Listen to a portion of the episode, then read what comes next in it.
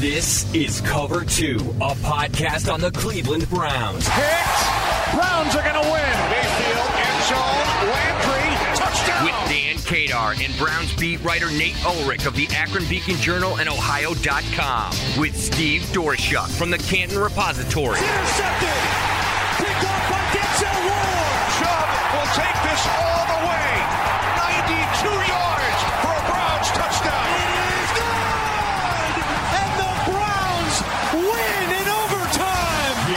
Browns fans. Now, Cover Two, a podcast on the Cleveland Browns. Well, hey everybody, welcome back to the podcast. That's right. We still record our podcast. Uh, I feel like I apologize every time we, we do one now, but you know, work and life is very busy for me. So we, we just haven't had a great time, Nate and I, to, to get together to put one of these down, but we're here now to kind of, you know, it's been so long since we've recorded a podcast that we're going to do a little bit of a recap you know, obviously you all probably know what has happened to the Browns this offseason, all the big moves that they've made, all the controversial moves that they've made and the fallout from it. Uh, so we're going to talk about that a little bit. And that is going to lead us into a discussion about, you know, the direction the Browns could take the, the, the remainder of the offseason maybe, what they could be doing in the draft, uh, what priorities they, they might have there. So, that, that's kind of the, the land, the, the map. Yeah, the land map, whatever you want to call it. Uh, that's mapping out what we're going to talk about today on cover two. So Nate, uh, what have you been up to? Anything? Uh, just, you know, laying low, not much going on this off season. I don't think we missed much. Um, so I think we're pretty good. Um, you know, Amari Cooper trade, uh, I don't think we've recorded since that even happened. Uh, Right. I guess the Deshaun Watson trade happened. You know, things like that. Uh, just been writing a little bit about that stuff here and there. Uh, no big deal. But yeah, now I'm in the, the mode of getting ready for the draft. Um, talking to coaches, uh, kind of zeroing in on wide receivers and defensive linemen, uh, both ends and tackles who I think might be available at number 44 overall. Um, full disclosure, um, you know, I did talk to Purdue's head coach before the Deshaun Watson trade about George Karlaftis and David Bell because I thought that was a nice uh, double dip for me. Uh, defensive end, the Browns might have been interested in in the first round, and a receiver who might be there, uh, you know, later in the draft, uh, whether it's second or third round. Um, and then they went and they traded the first round pick, uh, you know, and the, it's part of that massive Deshaun Watson blockbuster trade. Uh, so, but I still wrote a George Karlaftis story because, uh, you know, the, you, you never say never, right? Andrew Berry said you never know when he was asked about possibly moving back into the first round. So you can't completely wipe him off, off the board is a possibility, but it would be highly unlikely. Yeah, yeah, you, you do never know. I mean, the, the draft is so funny. Some some guys just fall unexpectedly, or some guys fall. You know, if a late medical thing pops up, or you know, maybe in the case of Karlaftis, you could theoretically make an argument for why he would fall some because he's not. He plays a premium position, but he's not like a speed rusher and that that's what teams tend to prefer more, you know, in the first round, particularly high. So it could become a thing where he's still there in the twenties, and and Andrew Berry, who is very aggressive with the draft, we saw last year with Jeremiah Owusu-Koramoah. He he might make a move. I know they they only have six picks this year, uh, which we'll talk about later. Seven picks, excuse me. Um, but it, the, the that could be a guy that the Browns could be targeting. There, there's several edge players. Now, I, I'm not as up to date on the draft stuff this year as I have been in years past, to be quite honest. But, you know, I, I think Karlaftis is somebody to think about. And it's also, it's, it was just a good story. So that's up on the site now over at beaconjournal.com slash sports slash Browns. Nate, we'll, we'll talk about that more we'll talk about the draft stuff more later on on the podcast. We're recording this on Tuesday. Uh, what's today? The 12th? Yeah. And the, the, the draft will be two weeks from Thursday. So we will get to that later on the show. Nate, I, I guess we had to address the Deshaun Watson thing just because we haven't recorded. Um, so let, let's take this angle on it. Based on the Browns bringing in Jacoby Brissett and Josh Dobbs to kind of fill out their quarterback room, do you feel like the Browns are kind of bracing for a suspension for Deshaun Watson? A hundred percent. Yeah, they're definitely bracing for a suspension. Now, I did go to the NFL owners meetings at the at the very end of the month uh, of March. You know, just you know, a week and a half off that you know March 18th Deshaun Watson trade. And so that was a very valuable time to talk to Kevin Stefanski, Andrew Berry, Paul DePodesta, uh, and then the Browns owners, uh, Dee and Jimmy Haslam, as well as other people throughout the league. Uh, and, you know, I came away thinking, uh, you know, listening to NFL Commissioner Roger Goodell and his news conference address Sean Watson and, and many questions, uh, and talking to Browns brass and talking to people throughout the league. I came away thinking that the suspension isn't going to be, um, you know, like a half the season or more than half the season. And I got to tell you, Dan, heading in, I thought that that was on the table. Like, I thought, I mean, Deshaun Watson has been accused by not one or two women, and that's been the case in a lot of these instances in the past with, uh, you know, NFL players who have, who have, uh, faced, uh, sexual misconduct or sexual assault allegations. Uh, this is 24 accusations total. Okay. So of those 24 accusations, 22 women sued. Okay. Those 22 lawsuits are still active. In addition to the lawsuits, there were 10 criminal complaints. Eight of the 10 women who filed criminal complaints are part of the 22 who sued. Two of the 10 women who filed criminal complaints uh, have not sued. So those 10 criminal complaints uh, went to two grand juries in Texas, nine of them to one and one to another. And those two Texas grand juries last month, in the month of March, combined to decline to indict Deshaun Watson on all 10 of those complaints. I just want to say all that to get everybody caught up and people to understand that the number is 24 and why the number is 24. It's not 22. I'm a stickler for the details. The number is 24. It's two dozen. When I write two dozen, I'm not rounding 22 up to two dozen. It's literally two dozen accusations that have been made in the judicial system. Okay, so that's where we're at with that. And I thought, how do you levy a suspension if you're Roger Goodell under the personal conduct policy when you have an unprecedented amount of accusations, right? Just the quantity is staggering, okay? Um, so how, how do you wrap your mind around that? And we know the NFL, this is important because Deshaun Watson has not been indicted. He's denied all wrongdoing. However, the NFL has the history of with Ben Roethlisberger, with Ezekiel Elliott. Those are instances in which the NFL has suspended players without being criminally charged. Um, and it's funny, Dan, because like in my world, that makes sense. Like just because I'm so accustomed to it, right? Like I've dealt with it throughout the years, uh, in a different mm-hmm. kind of subsection of the NFL discipline, uh, you know, arena. And that was primarily with Josh Gordon. That was with substance abuse, right? Where Josh Gordon, he wouldn't get charged necessarily for, um, you know, what he was using, uh, what substances he, he was using or abusing, but he would test with the NFL and the negative tests would then result in these violations that would lead to suspension. So it's not like he was being arrested every time he was suspended. He's just being disciplined by the league despite not being criminally charged. Uh, so that, I'm just so used to it. Now, but if you talk to the average person who's not probably a listener of this podcast, it's like crazy to them. It's a crazy concept to them. Uh, a lot of people are trying to explain this to because this Deshaun Watson trade has brought in all kinds of people the microscope is on the Browns and it's not just sports fans who are interested in how this is going to play out.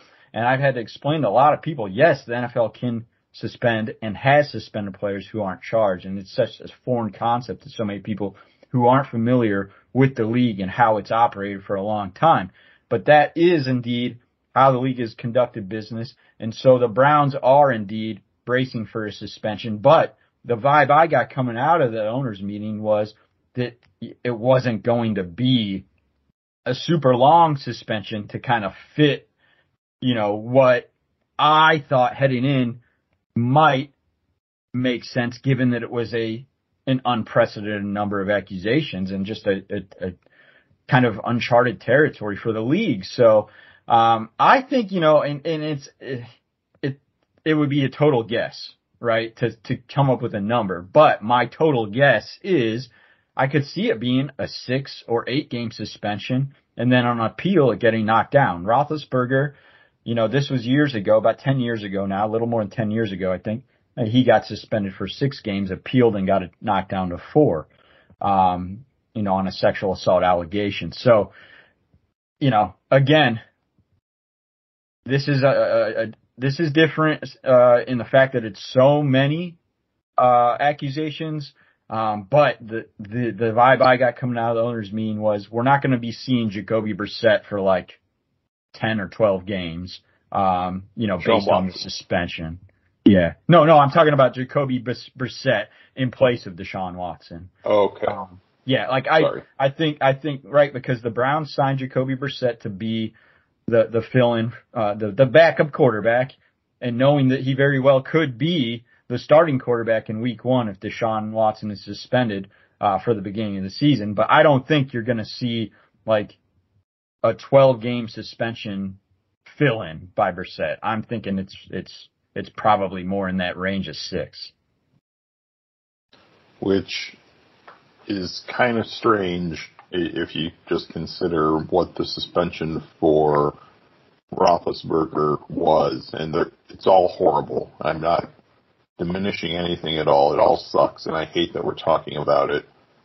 But the same suspension for one thing compared to two dozen is um, it's very strange, and the the NFL's manner of how they hand out suspensions continues to boggle the mind, and I think always will while Roger Goodell is the commissioner of the league. And it's it's such a weird thing, but um, st- sticking with the quarterback thing, are you surprised at all that the Browns kind of just revamp the whole room? And not just the Deshaun Watson thing and and all that, but just the idea that you know they they had they they probably could have brought back both their backup quarterbacks. And they said Case Keenum we're good. You know Nick Mullens we're not gonna we're not gonna bring you back so we're just gonna bring in a whole new room that does that surprise you at all? Because I, I thought that was a little strange because they're going to be running the same offense mostly. I mean, sure there'll be wrinkles to it that are new, but it's a whole new, no carryover quarterback room. Is that surprising for you at all? Because it is a little bit for me. Well, I'm going to turn your question on its head a little bit because I think the offense sure. is going to change quite a bit. Hmm. Yeah, I really do. I think that the. See, I, sorry to cut you off again, but I, I'm still stuck on how rigid Kevin Stefanski can be with his offense. You know, at least that he's shown in the past. And I guess that he has to prove me wrong that he's able to change his system. That's you know, a good like, point. That's a good point. Yeah. And I agree. But guess what? I think his job hinges on it to a large extent. I'm not kidding. Sure. I'm not yeah, No, I agree. I agree. And I, you know, and this is why I don't think that's hyperbole. Think about it. I mean, they gave up the haul they gave, three first round picks plus more uh, the, for Deshaun Watson, and then they signed him to that unprecedented amount of guaranteed money, $230 million guaranteed over five years. It wasn't just that they took the risk given his off-field baggage, everything he's facing in the legal system. It's that they made him the highest paid quarterback in terms of guaranteed money, the highest paid player in NFL history in terms of guaranteed money. And like this is the Deshaun Watson show now. So it's not the Kevin Stefanski show. Uh, Deshaun Watson, um, has the keys to the kingdom. That's what the Haslams authorized. And, you know, obviously they like Kevin Stefanski, but if Deshaun Wat, if, if Kevin Stefanski can't capitalize on Deshaun Watson, given the investment that the Browns made in him, who do you think the Haslams would pick between Kevin Stefanski and Deshaun Watson? It's Deshaun Watson. So Kevin Stefanski needs to cater to Deshaun Watson uh, in his skill set, and things need to change in this offense to suit Deshaun Watson. This isn't, you know, hey, you know, this isn't the same quarterback that, that I've had, uh, and I'm just going to run the Gary Kubiak inspired system that I brought to Cleveland without doing anything. Like, no, I think that, I think Kevin Stefanski really does need, uh, to overhaul a lot of what he's doing. And, you know, obviously the running game, you know, they've invested heavily in the running backs, uh, you know, and, and, and the offensive line. And, you know, I'm sure they're going to want to run a lot of the same stuff, uh, you know, in terms of that with, with Bill Callahan, uh, as offensive line coach and, and, and having a huge hand in, in the run scheme along with Stump Mitchell, who will be back this year after having health problems last year uh, is the running backs coach and run game coordinator. But in terms of the passing game, like I don't think it's going to be, hey, you know, we're just going to try to set up play action and run a lot of 13 personnel, a lot more than anyone else in the league. Like, no, no, I think that, I think things are going to uh, look quite a bit different. And, and Deshaun Watson's going to be in shotgun a lot more than Baker Mayfield was. And the list goes on and on. They're going to run RPOs.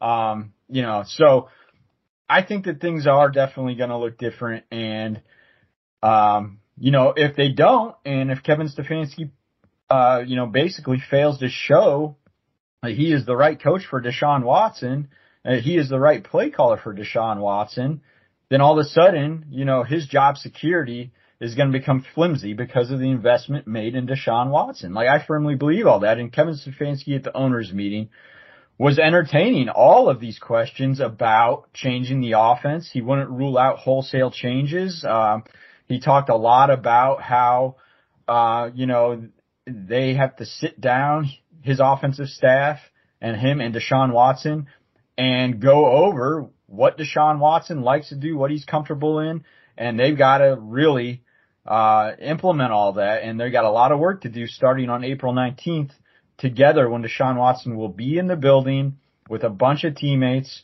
when the voluntary offseason workout program of the Browns begins in Berea. So I think that that is going to be a heavy lift for Kevin Stefanski and that the playbook is going to look drastically different. And I think that the quarterback room changes reflect that, okay? Because it, it I think that, you know, you don't have Jacoby Brissett, uh, come in, uh, you know, because he he is Deshaun Watson or anything like he. I'm not saying he's the same player and he can do all the same things, but I think that the way the Browns try to build that room is you have guys who, um, you know, do have some similarities to their game. In fact, like I remember a few years ago, well, I don't even know exactly what season it was, but the Browns went to play the Colts. Jacoby Brissett was the starting quarterback and he ran all over the Browns. So like he's got that in his game. We know he can create that way.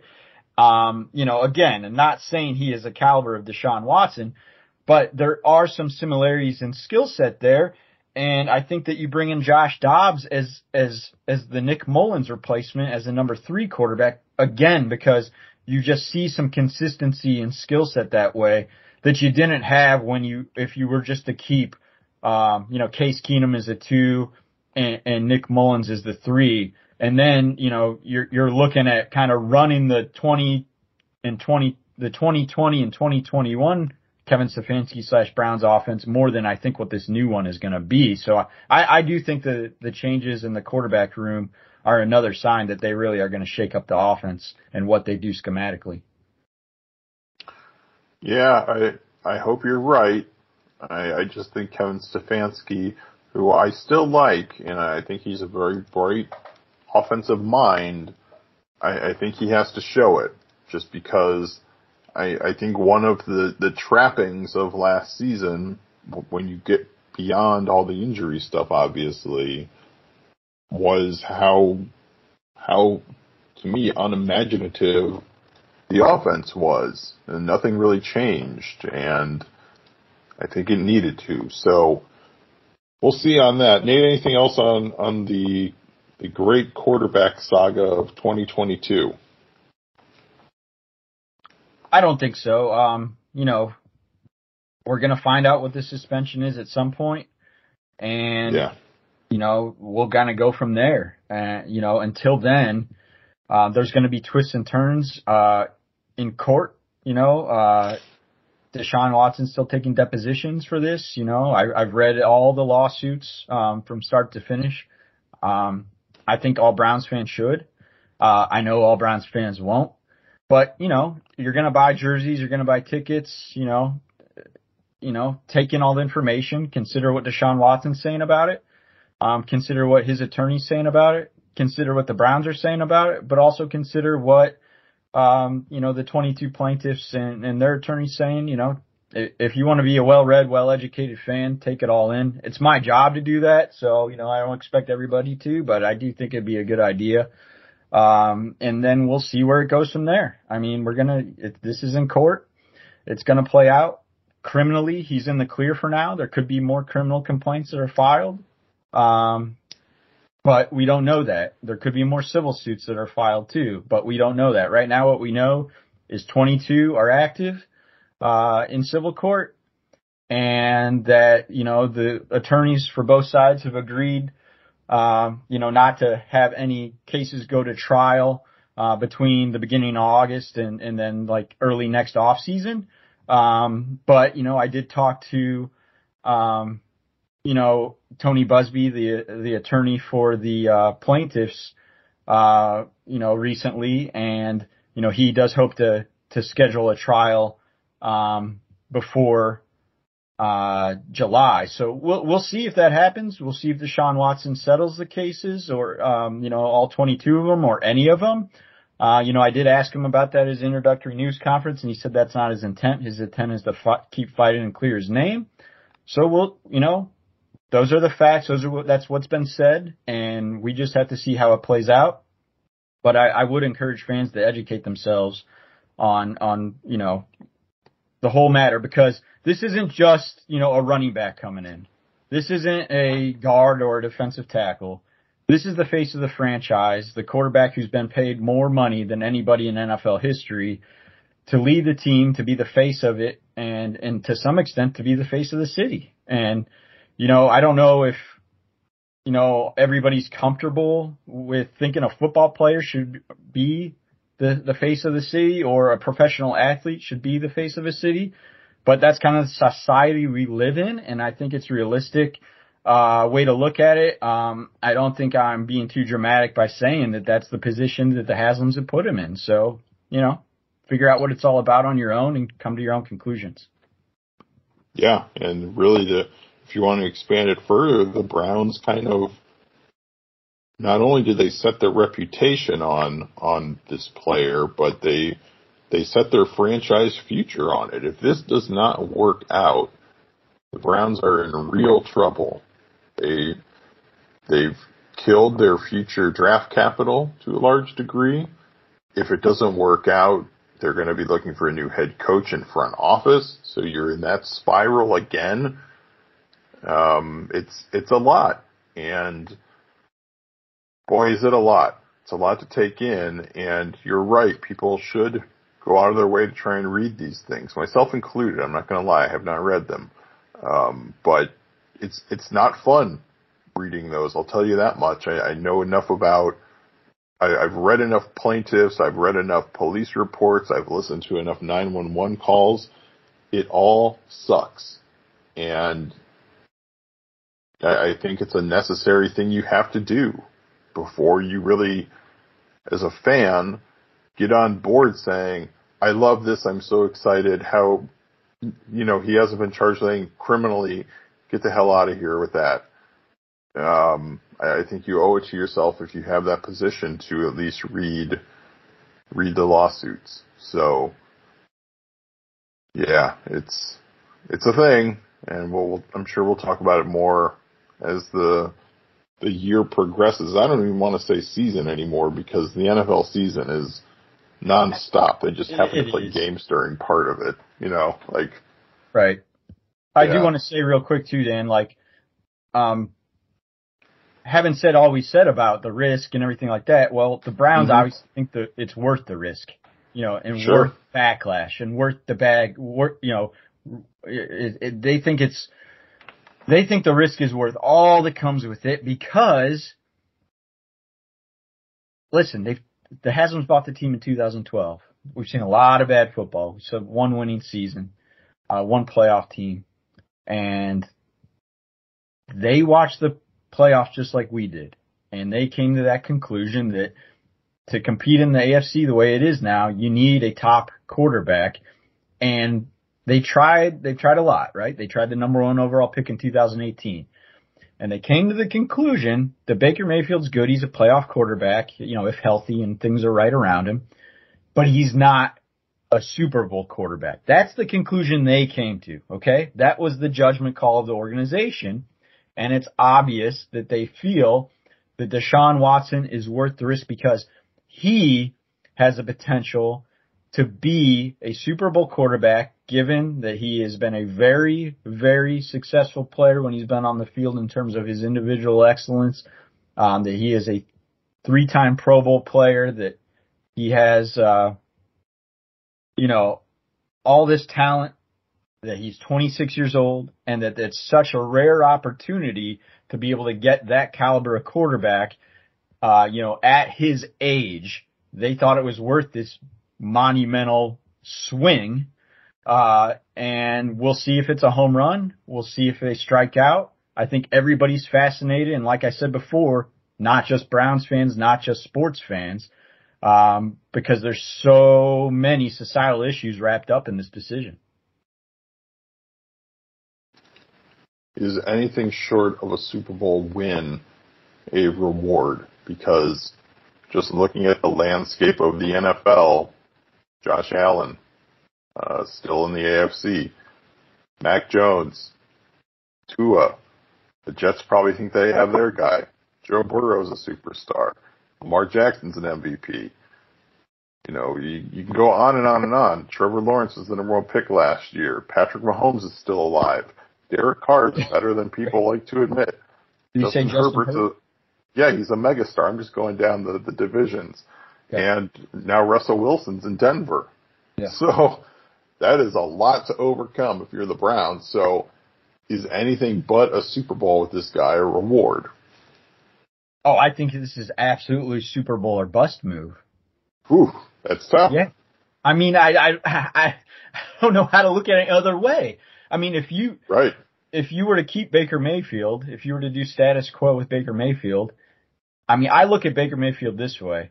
Like if he's healthy, like I said, you have the team around him. You can go to the playoffs. That's we know that we we saw that. So like, mm-hmm. if Deshaun Watson's just getting you to the playoffs, like you're just treading water. There wasn't really any progress made. He needs to get you to the Super Bowl and win it, given this huge risk that you that you took with everything that comes with this move, and given the investment in terms of draft capital and even more in terms of the contract. With those factors in play, I think this is absolutely a Super Bowl or bust move. Yeah, I, I agree, and I think it's, gonna, just going to be very difficult to solve with with all those. The the AFC is is the conference right now, and the NFC is Tom Brady and and Aaron Rodgers, and not much else. But Nate, everybody has an opinion about Baker Mayfield and what's next for him nobody knows exactly what's going to happen when. Uh, we know the why part of it, obviously, but what's your theory on Baker Mayfield and, and what happens there. We don't have to spend long on this, but I do want to ask you that. Okay, my theory is, and talking from people behind the scenes on this, you know, I think the Browns are going going to trade him uh, this off season, and you know, they're going to have to pay some of the money on the $18.85 million guaranteed, right? That's the hurdle right now in moving him. And, you know, they, they're going to, uh, you know, I think come to the point where they're going, going to get that done. It's just, it, you know, having him in the building isn't going to make sense. Um, and he is determined not to screw anything up with his contract. So, uh, you know, if it comes to the point, the first time he would be required contractually to be in the building would be in mid-June for mandatory minicamp. Uh, you know, and I'm told he would show up. He would also show up for training camp because he doesn't want to take the fines that are now in the CBA. It would be like 95,000 and change for missing the three days of mandatory minicamp. And I think it's under the fifth year option in the CBA. It's $40,000 a day for training camp that, that they would fine. He doesn't want to do that. He doesn't want the guarantee part of his contract to get screwed up, which I guess there's a little bit of gray area and there, you know, there could be a kind of a, a fight between, um, player and team, like with a grievance or something like that, that could all potentially happen. So he doesn't want to take any risk with that, uh, in terms of messing up the guarantee part of his contract. He would show up to everything if they kept him. I don't expect them to keep him at all. Like I think that they're gonna do what it takes to move him and I think the Seattle Seahawks still make the most sense. Uh, Alonzo Highsmith is there, obviously a, a, a right hand man of John Dorsey when that regime drafted Baker Mayfield in Cleveland. Um, you know, the starting quarterback situation, uh, is, is not written in, in stone there. And so I think that Baker Mayfield would make sense there. Um, you know, Detroit, John Dorsey is there. You know, they have Jared Goff. Um, but I think that that is kind of a, you know, another option at least to keep an eye on is a, is a potential landing spot. Um, so, you know, I, I really look at the people who know Baker, uh, who believe in him, uh, as the most logical connections with Seattle just because of the, the quarterback room there, uh, being at the top of the list. But yeah, so Andrew Berry and his message at the owners meetings was, I, I'm going to be patient. You know, I'm not going to do anything that's suboptimal you know, and Paul DePodesta saying, you know, sitting right next to Andrew Berry in that interview that we still think, you know, Baker Mayfield has value in this league. He's a good starting quarterback and we shouldn't have to give him away for nothing. You know, I mean, that's basically what their message was. And so they're going to be patient and everything, but I do think that there's going to be a point where it's just going to make more sense to move him to be, to eat some of the contract to facilitate that trade, uh, if it comes to that. And I think it probably will come to that. That's my guess, my prediction at this point. Um, but yeah, I don't think it's going to be a thing where Baker Mayfield's on the roster and he's just showing up to Berea every day just so, uh, you know, he gets paid and they keep him for mm-hmm. all 22. Like, I mean, there's all these kind of crazy exercises you can go through. Um, but I do not see the Browns, um, you know, and Baker Mayfield, you know, going through that dance. Uh, I think it's, it's going to come to an end uh, this off season, and you know he'll get a shot elsewhere. Well, a couple things.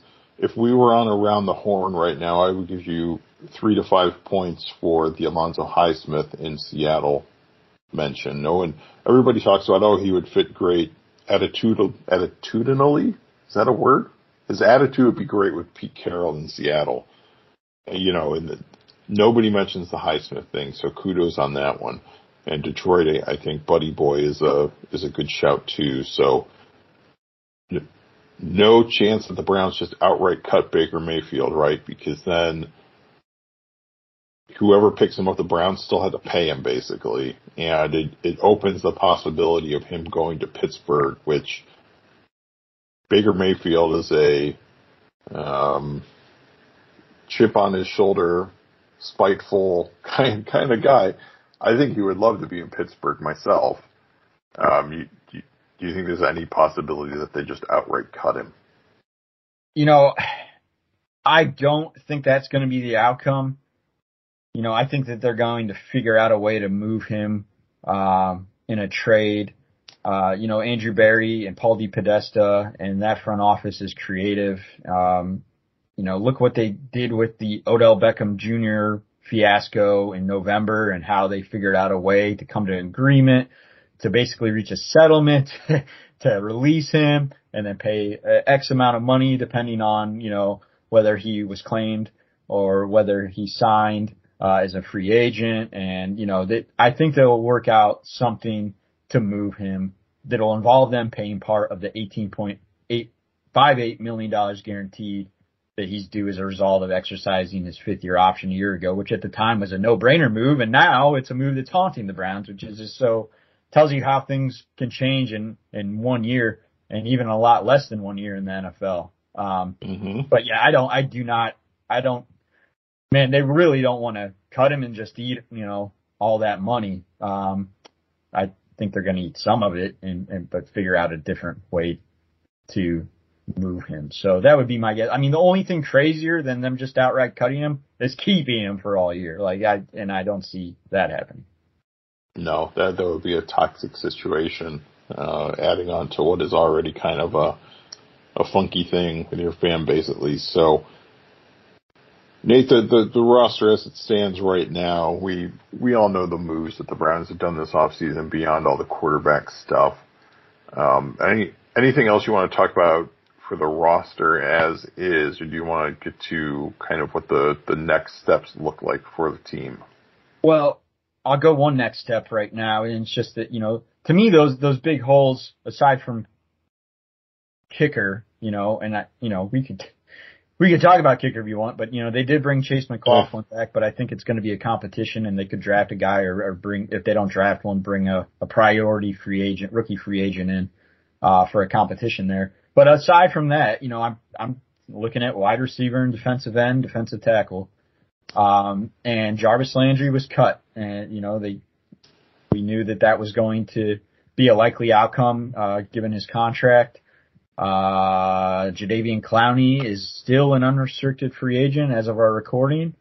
Those are the mm-hmm. two big names that you know, all Browns fans are watching. That I'm certainly watching. I know you're watching, Dan, because there's mutual interest in a reunion for both of them. Now, with Landry, I just keep going back to the fact that I've talked to agents who've said, you know, I've had many clients who've told me they would rather go play for another team for less than come back to the same locker room for less. And I, I mean, it does happen. There are, there are guys who, who come, you know, get cut, they come back, they resign, especially when you are, are talking about a team that's expected to be, uh, a contender. Um, you know, that happens.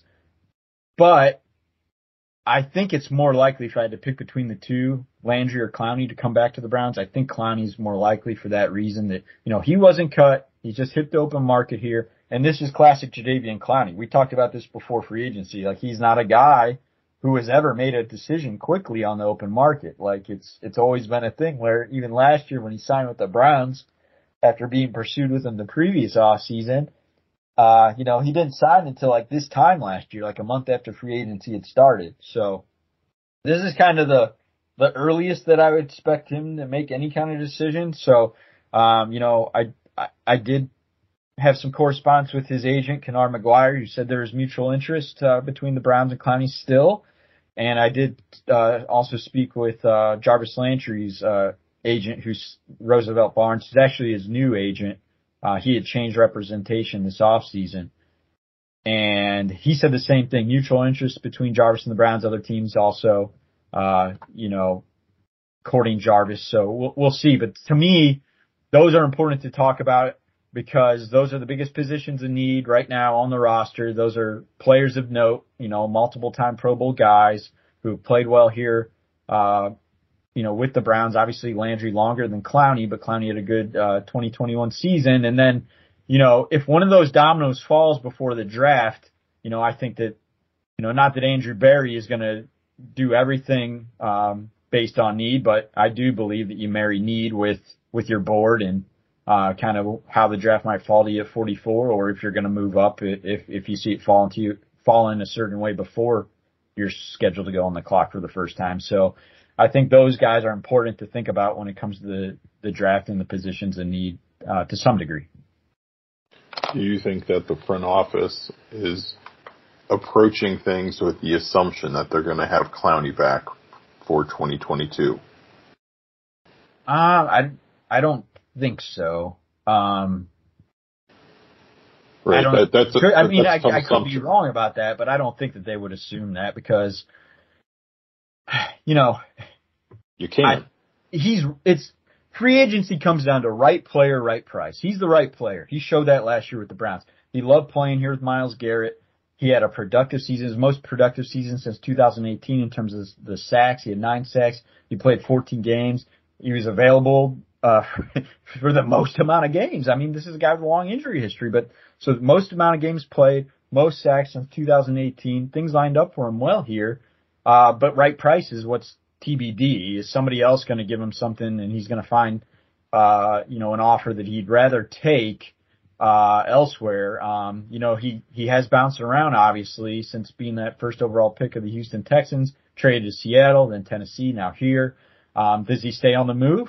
Um, you know, I, I just don't think the Browns can assume that, that they're getting him back unless there's some kind of thing behind the scenes that they've been told that, you know, we would have no knowledge of and I haven't told anything like that. Yeah, it, it, it wouldn't make sense if there was something, you know, a handshake kind of thing going on in the background. If, if that was the case, why not just, you know, do it? The Browns do have money though under the cap still. They they have the fifth most uh, cap space for 2022 left over right now. I know the cap is kind of it's not a myth, but teams find ways to to move money around a lot. But the Browns do have, according to, Spotrac, almost 20 million dollars in cap space. Um, so they they have the money for it. We'll, we'll see how it gets spent.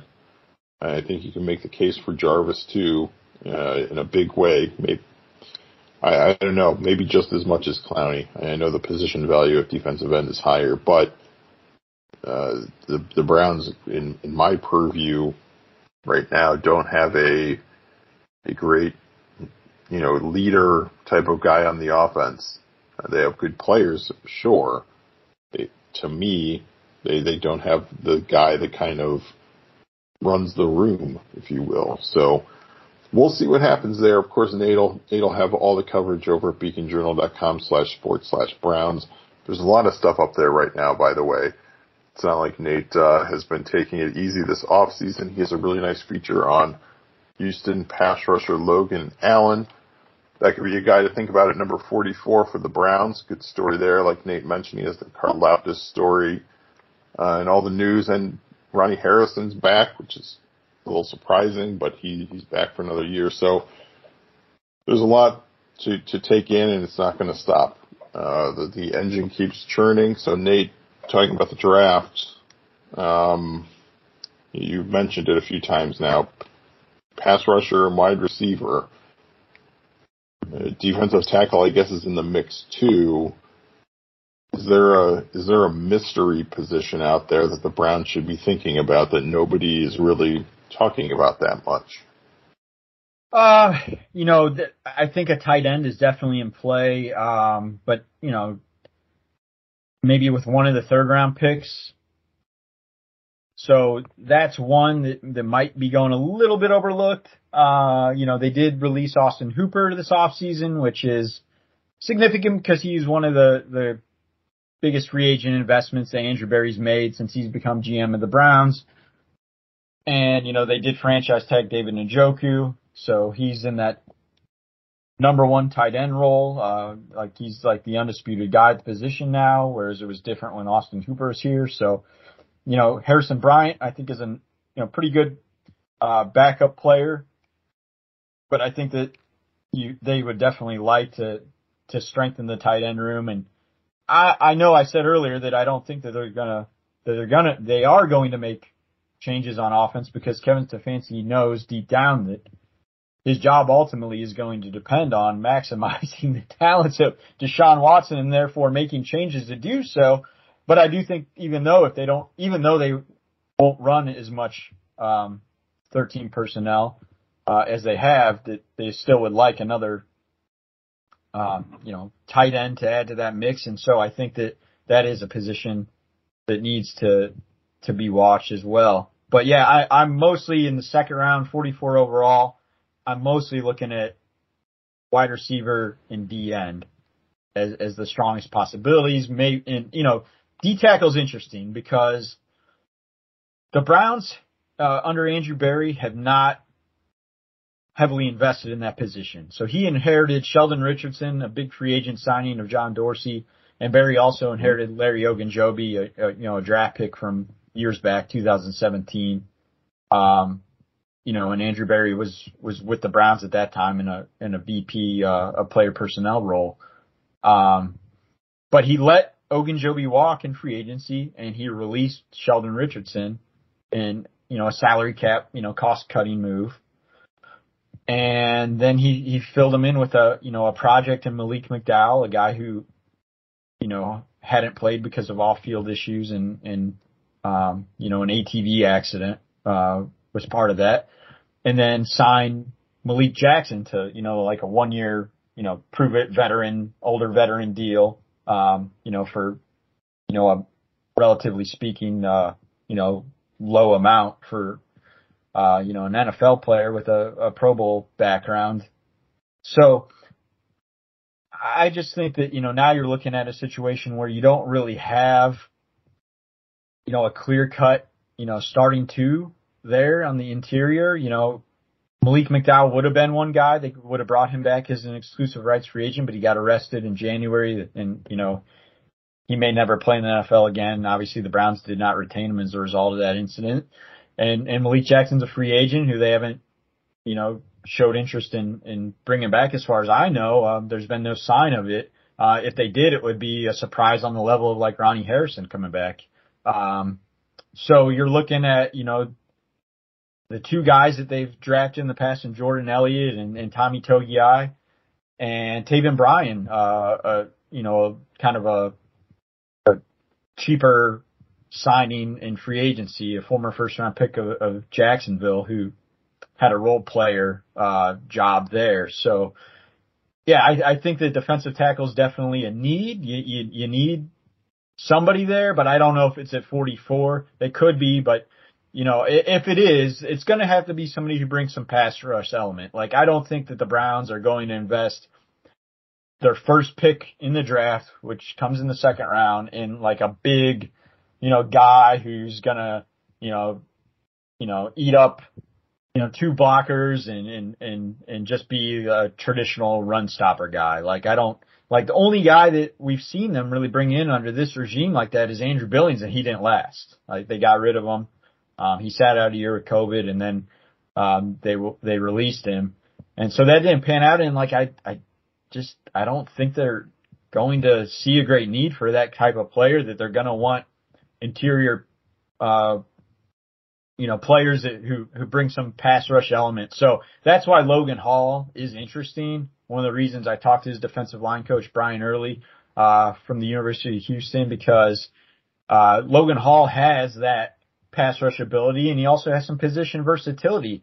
You know, he looks at guys like Arik Armstead and DeForest Buckner, you know, um, even the pro football focus draft guide, uh, lists like players in the NFL who rem- who kind of remind the analysts there of the prospect and um, that particular draft guide said of all people, Logan Hall has shades of Malik McDowell. You know, just that towering six foot six uh, defensive uh, tackle. You know, three technique.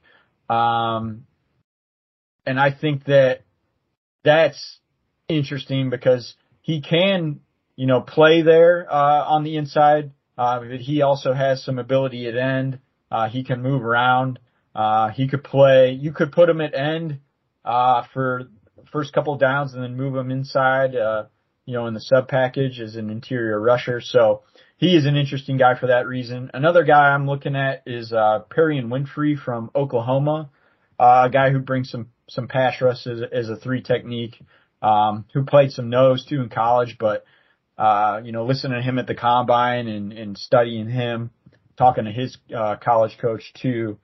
Um, you know, that's another one I'm going to write. Uh, you know, I think three techniques where he really wants to make a difference in the NFL is probably going to be used the most.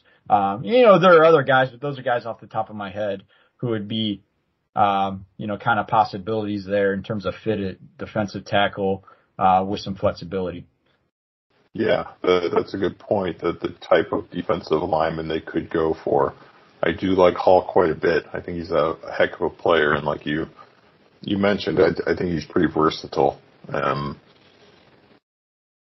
I, I don't know about the, the the comp that PFF made personally, but you know, we'll we'll see. He's a guy that certainly has the build to to get even bigger. And, and you wrote about kind of how he transformed himself. It's a good story. I was looking up actually uh, free agent defensive linemen, particularly interior guys, and a lot of them are those those big, big gap filler type of players. I mean, Akiem Hicks is out there, who's a little older. I, I think, you know, I, I still think he's good, but maybe not that pass rusher that you want. Same like Eddie Goldman, who was with the Bears. Um, those kind of players are out there. I, it would be, I think it would behoove the Browns to, to look at for a, veteran defensive tackle just because if there's one available that they like, just because we've, we've kind of seen Jordan Elliott has been a little bit of a disappointment. Tommy Togiai, I, I know he's only a fourth round pick, so you can't expect too, too much, but not, doesn't really get on the field that much. I, I think it's very bare there is all. So, you know, it, I, I think it would be fun if, if Larry Ogunjobi's health stuff, he failed a physical when he was going to get a big, huge contract finally. Uh, he failed a physical, so he's still out there. I think he would be a lot of fun. I think he, he'd be a perfect fit, but, you know, who knows? So, that's a that's a strange spot for the Browns. I like tight end. I, I think 44 is a really nice spot for a tight end. Actually, I know people talk about wide receiver there. Just off the premise that you know it's a good group of wide receivers and one should fall theoretically. I think there's going to be some tight ends right there too, though that that can be really good in the NFL. Um, so I, I wouldn't discount that either. And part of me, Nate, kind of wonders. I, I know we, we just talked about positional value with defensive tackle. You know, part of me wonders if the Browns are looking at linebackers as a possibility this offseason too, just because, you know, they, they brought back Anthony Walker, uh, on a one year deal. JOK's, you know, a, a star. Jacob Phillips has kind of been hurt his whole career, basically. Takitaki's more of a special teams guy and, a, and a, a, solid depth piece, and Tony Fields is, um, he's what it is. I mean, he's a back of the roster kind of player. So part of me also wonders if they're looking at linebacker, Nate. Yeah, I think linebacker's another spot. Like I think of Malcolm Smith and the role he filled for the Browns. Um, you know, they still have Sione Takitaki, Mack Wilson. They traded for Chase Winovich, uh, who's in the defensive end room for them. Uh, but Malcolm Smith hasn't been re-signed, and you know he played significant snaps for them. So you know I do think they are in the market for somebody else there. Um, you know Mack Wilson became really a special teams player for them. So, you know, it's not like they're looking to fill like a big void in terms of snap counts there, but Malcolm Smith is the one that comes to mind uh, so yeah, I do think that that's another one to watch. It's like, you know, I think of like the, the D line, the receivers, the kickers is like, those are like really kind of front and center. But when you dig a little bit deeper into it, I do think they're going to be looking at tight end and linebacker in the draft as well. Okay, so that kind of maps out, you know, a lot of what we think their priorities will be for the Browns. Let, us talk about wide receiver though, because like you said, Jarvis Landry's gone. We don't know if he'll be back. Um, they brought in Amari Cooper, who's you know ideally and clearly the, their number one guy. Donovan Peoples Jones is still around. And they have some other solid pieces and parts, but it is a good wide receiver draft, Nate. And is are there any wide receivers who are really piquing your interest? Because I have a couple that are out there that I think are pretty good. Uh, go ahead. With I, I'm I do have a couple that are piquing my interest, but who who do you like out of the group? Because I do think it it is a very quality group with with guys who can mm-hmm. help the Browns in second, third round. Well, I think the first name I would think about if if Andrew Berry wanted to get aggressive is is Jameson Williams of Alabama. I know that's an extremely outside shot, but he is coming back from a torn ACL, so there there is a, a possibility that he does fall. You know, we we see it plenty in the draft. Teams might have doubt about a guy's medical future, and and another team will will get a steal. We see it every single year, pretty much. So, if if Andrew Berry wants to be aggressive, that sure would be fun. Uh, he is a heck of a wide receiver. I like George Pickens of Georgia. He's probably more in that 44 range. I think he you know, he's a classic kind of number one style wide receiver. To me, similar to like the guys on the Chargers, like Mike Williams, where big body can be physical. We'll go up and get it. I like him. Um, I'm not as familiar with some of some of these guys, but like Christian Watson of North Dakota State's another big body guy, maybe a little early at 44. Maybe you can get him in the third round. You know that that's a guy to think about, or Alec Pierce from from Cincinnati. A lot of people like him, solid player. I, I think that's what the Browns are probably going to end up more with. To be honest, I, I think it's going to be hard to find a a superstar unless they go trade up. But if they can get a solid, dependable pass catcher, you know, at some point, I, I think they, they need to do that, if, especially if Jarvis Landry doesn't come back. So those are the ones that I kind of am thinking about. Nate, any other ones that you have? Well, my guy, in terms of the, who fits the category of could he possibly fall to a point where they could go up and get him, like mm-hmm. you mentioned, Jameson Williams. I'm thinking of Treylon Burks. Um,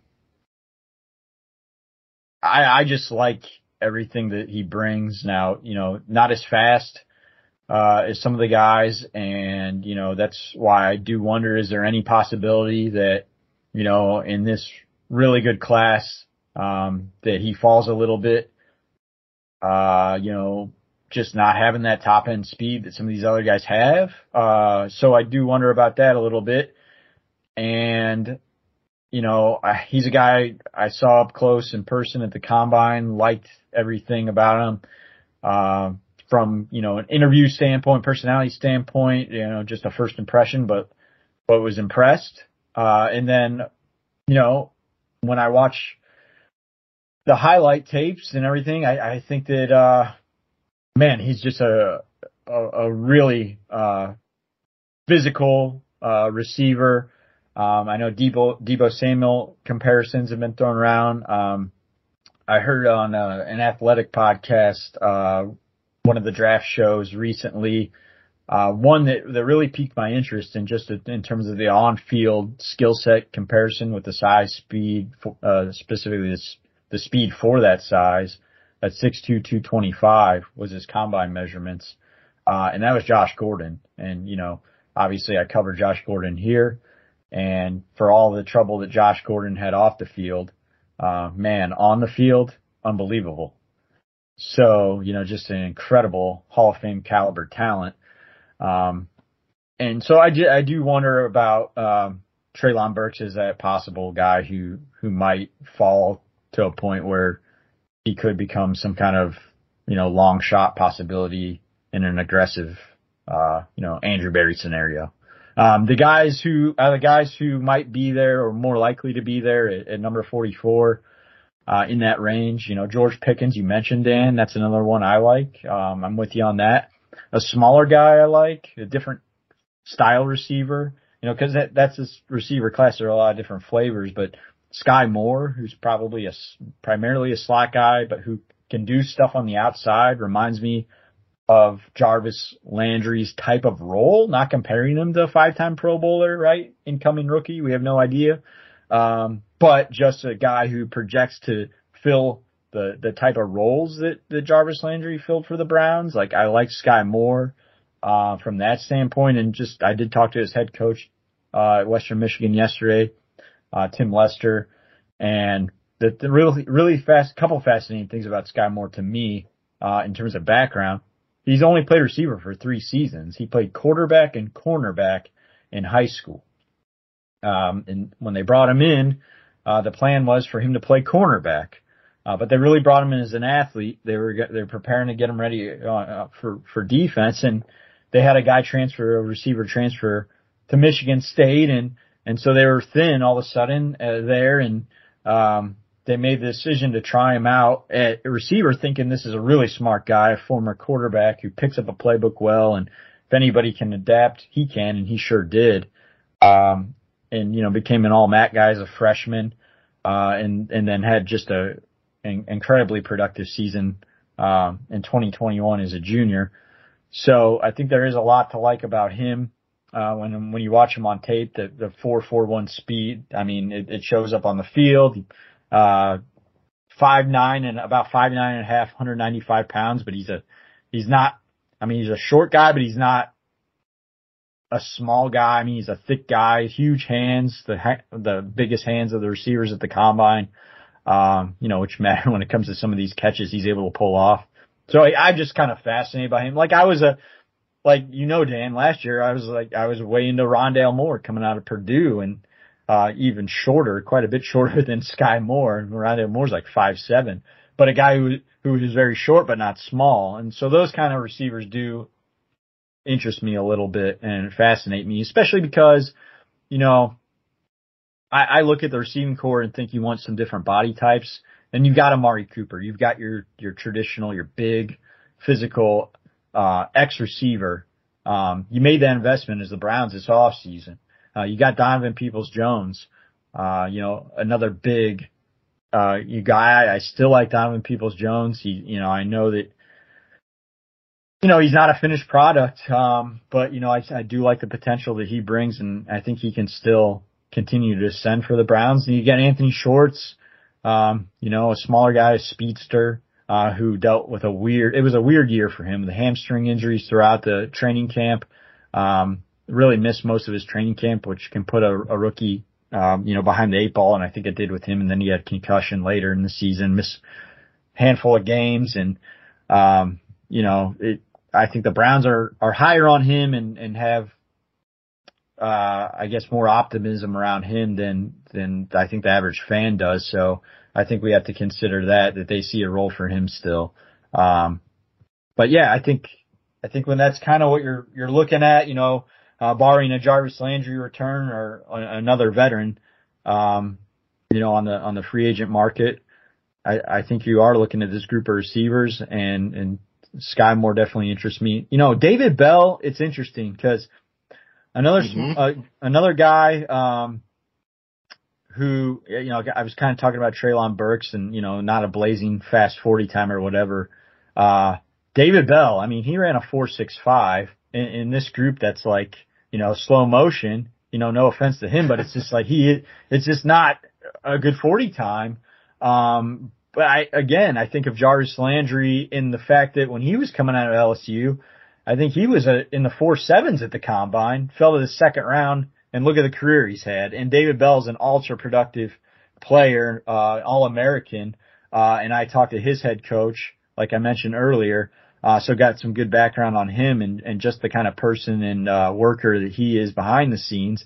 And I do wonder, is he a guy who maybe even could go to in the third round? uh, and be a possibility for the Browns and fill Jarvis Landry type roles. So um, those are kind of the guys uh, who I've been looking at who have interested me. Yeah, I I love Bell. Uh, I was actually pulling up his stats and stuff before you even mentioned his name. Funnily enough, because I, you know, this time of year, we all just are guilty of falling in love with what happened at the combine and how fast guys are and how high they jump and all that stuff. And David Bell, sometimes to me, sometimes you just draft guys who are productive. And like David Bell, like you said, he's not the fastest guy. Clearly, he knows how to get open. I mean, in, in three years at Purdue, in really two and a half seasons, because he only played six games in 2020, obviously, but uh, what is that? 23, 29 games. He had 232 receptions for just under 3,000 yards and 21 touchdowns at Purdue. You know, it's not like Purdue is pumping out NFL quarterbacks and I, I don't know. I, I like him a lot. And like you mentioned, he has good size. Like he's a bigger guy. He's not super tall, but he's just a big guy. I like him. Um, so I'm, I'm glad you, you talked to his coach. I'm glad we're talking about him now. I would like to see him in brown and orange. So pass that along to Andrew Berry if you could. Yeah, and I, I'm just so kind of focused on you're not going to find like I, I don't want to anyone to take this the wrong way. Like you're not going to find a guaranteed like five time Pro Bowl. Jarvis Landry is a really good player. Like, right. He's a really good I have a tremendous amount of respect for his game, and I like I don't want to say you're going to replace him in this draft. I'm just, but I'm looking for guys who, if he doesn't resign, you know, I'm looking for guys who I think could fill that role, uh, or those roles. Like, you know, he can do so. He can, you know, he came here from Miami. What in the label is slot receiver, slot receiver, and he said I'm more than that. And I think he showed that in his Browns tenure. He is more than a slot receiver. I mean, primarily, you know, I think his best work can come out of the slot, but he can do great things playing other spots too, and on the do damage from the outside too, and and not a big guy either, but and not a fast guy either, but so savvy, right? Cerebral, studies the position, has uh, Kevin Stefanski said one of the highest football IQs he's ever been around. Like, but anyway, I'm looking at guys like the the guys that I, all three guys that I've kind of you know zeroed in on in this conversation. Aside from saying I I, I am impressed by George Pickens, like you mentioned, and I, I do like that we had different guys kind of who interest us, who has piqued our interest because there are different flavors. But in that Landry type mold, I do think Burks Moore and um, Bell can do some of those jobs. You know, I mean, th- to me, those guys fit into that category, and and I guess I'm just on thinking of how significant Jarvis Landry was for the Browns since he came here in 2018 and like I'm trying to fit, I'm trying to find, um, you know, how they're going to fill that void. Uh, even within a, even with a changing offense, he just did so much for this team that I had that in my mind as I'm looking at all these guys. hmm Yeah, we'll we'll see how it plays out. So uh, that might do it for now, Nate. Unless you have anything else. I don't think so. I, I think you know just, the, just, just that point that, that I was just try, trying to make. I just think that you know that that would that role and those those Jarvis the, the things Jarvis does those complement Amari Cooper. Like and that and that's another reason why I'm you know on this track on this you know kind of uh I've gone down this path. Um so yeah, I mean it's gonna be really interesting. I don't know if you like real quick, real quick. I do have some to DNs, okay, like just you know edge rushers. Um, mm-hmm. This is a question I have for you. Who do you think is realistic at 44? Who you like, and do you start considering David Ojabo as a possibility because he suffered a torn Achilles? He was going to be probably a top 20 pick. He suffered a torn Achilles at Michigan's pro day and now might be you know, there at 44, given the injury. Now, I know we've talked before, Dan, and I think that you, you probably think he's best as an outside linebacker in a 3-4 mm-hmm. and not a defensive end in a 4-3 like opposite Myles Garrett.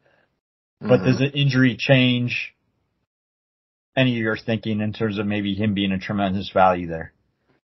Well, yeah, I think he would be a value, and uh, I, I just, I, I do just wonder about the fit. Um, cause the, to me, the Browns seem pretty, pretty set at how they run their defensive line. I, I don't think Ojabo is just a guy that you can bring in and say, okay, put your hand in the dirt and get after it and oh yeah, you're going to have to really play the run too. I, I just don't think that fits his game, unfortunately. You know, if they ran a little more of a a hybrid style, or you know, let let a pass rusher move around more, I I think you could think about that then. But just just the way they run their defense, I just don't see a great fit there. So.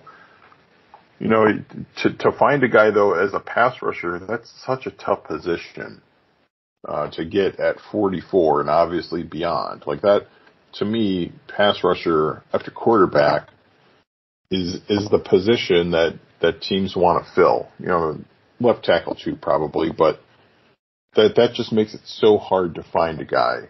And there, of course, there there are going to be some players out there.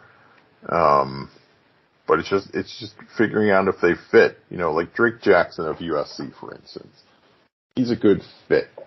Um, just schematically, style wise, what he does, I, I, think he fits. I think Logan Hall. I, I, don't want to just go back to him because it's easy, but I think that would be a great fun fit. You know, we we saw what the Browns do, bringing a edge guy inside more at times. That you know that that could be that could be fun. Um, I, I don't know. It's it's a it's a very tough position to find in the second round. You know, like Boye Mafe from Minnesota tore up the Senior Bowl. Maybe he's in that range. You know, he's like 6'4", 260 pounds, so he kind of fits that that kind of mold. So I, I guess those would be the ones I'm thinking about. Yeah, and there's a guy from Oklahoma who's been mocked to the Browns a lot. Um, do you know how to pronounce his name? Is it Neek? Uh, it's N I K. Uh, I I don't know off the top yeah. of my head. Uh, I would probably butcher it. Bon, Bonitto. Um, yeah. So anyway, when I talked to uh, the guy who is um, Calvin Thibodeaux is uh, Oklahoma's defensive line coach, I talked to him, uh, and he said he does not think that he is a three-four end. That he or I'm sorry, a, a four three end. He thinks he is a an outside linebacker and a three four. Like he doesn't see yeah. a four three fit for him. He's mocked to the Browns all the time though. Um, so you, know, do you think that kind of player fits? I mean, you asked me, but I mean, that like the Ojabo, this Bonitto guy. Do you think that kind of player fits? Well, if he's a three four, I mean, like you know, if he's a if he's a three four outside linebacker, no. But like some guys really can do both. Like some guys have position flexibility that way, and like mm-hmm. you know, um, so you know, it Ojabo is, I he's interesting to me because he's six four, uh, two fifty, and pretty new to football and, you know, could you have him, could you have him get in your NFL, um, strength and conditioning program and have him play at 265? Um, and he could become a hand in the dirt defensive end. I mean, I, I don't, I mean, I, I guess you can't see that. And I, I'm, I'm not saying that, you know, that is a is a great projection or anything, but I'm just I'm trying to use my imagination with him a little bit more. Uh, and I don't know if that's a a stretch or whatever. Um, but man, just as how athletic he, I mean, he he is very athletic, freaky, and and and that that does make me wonder if he can just do that. Like if he could, if he could fit. Um, well, the, the so, flip side is, will will the will the injury affect his athleticism? You know that that's that's the that's the other side of the the scale there. Right. Yeah, hmm. I mean, yeah, I mean, but then again, you're never getting him at 44 if he isn't injured. So, you know, I right, mean, exactly.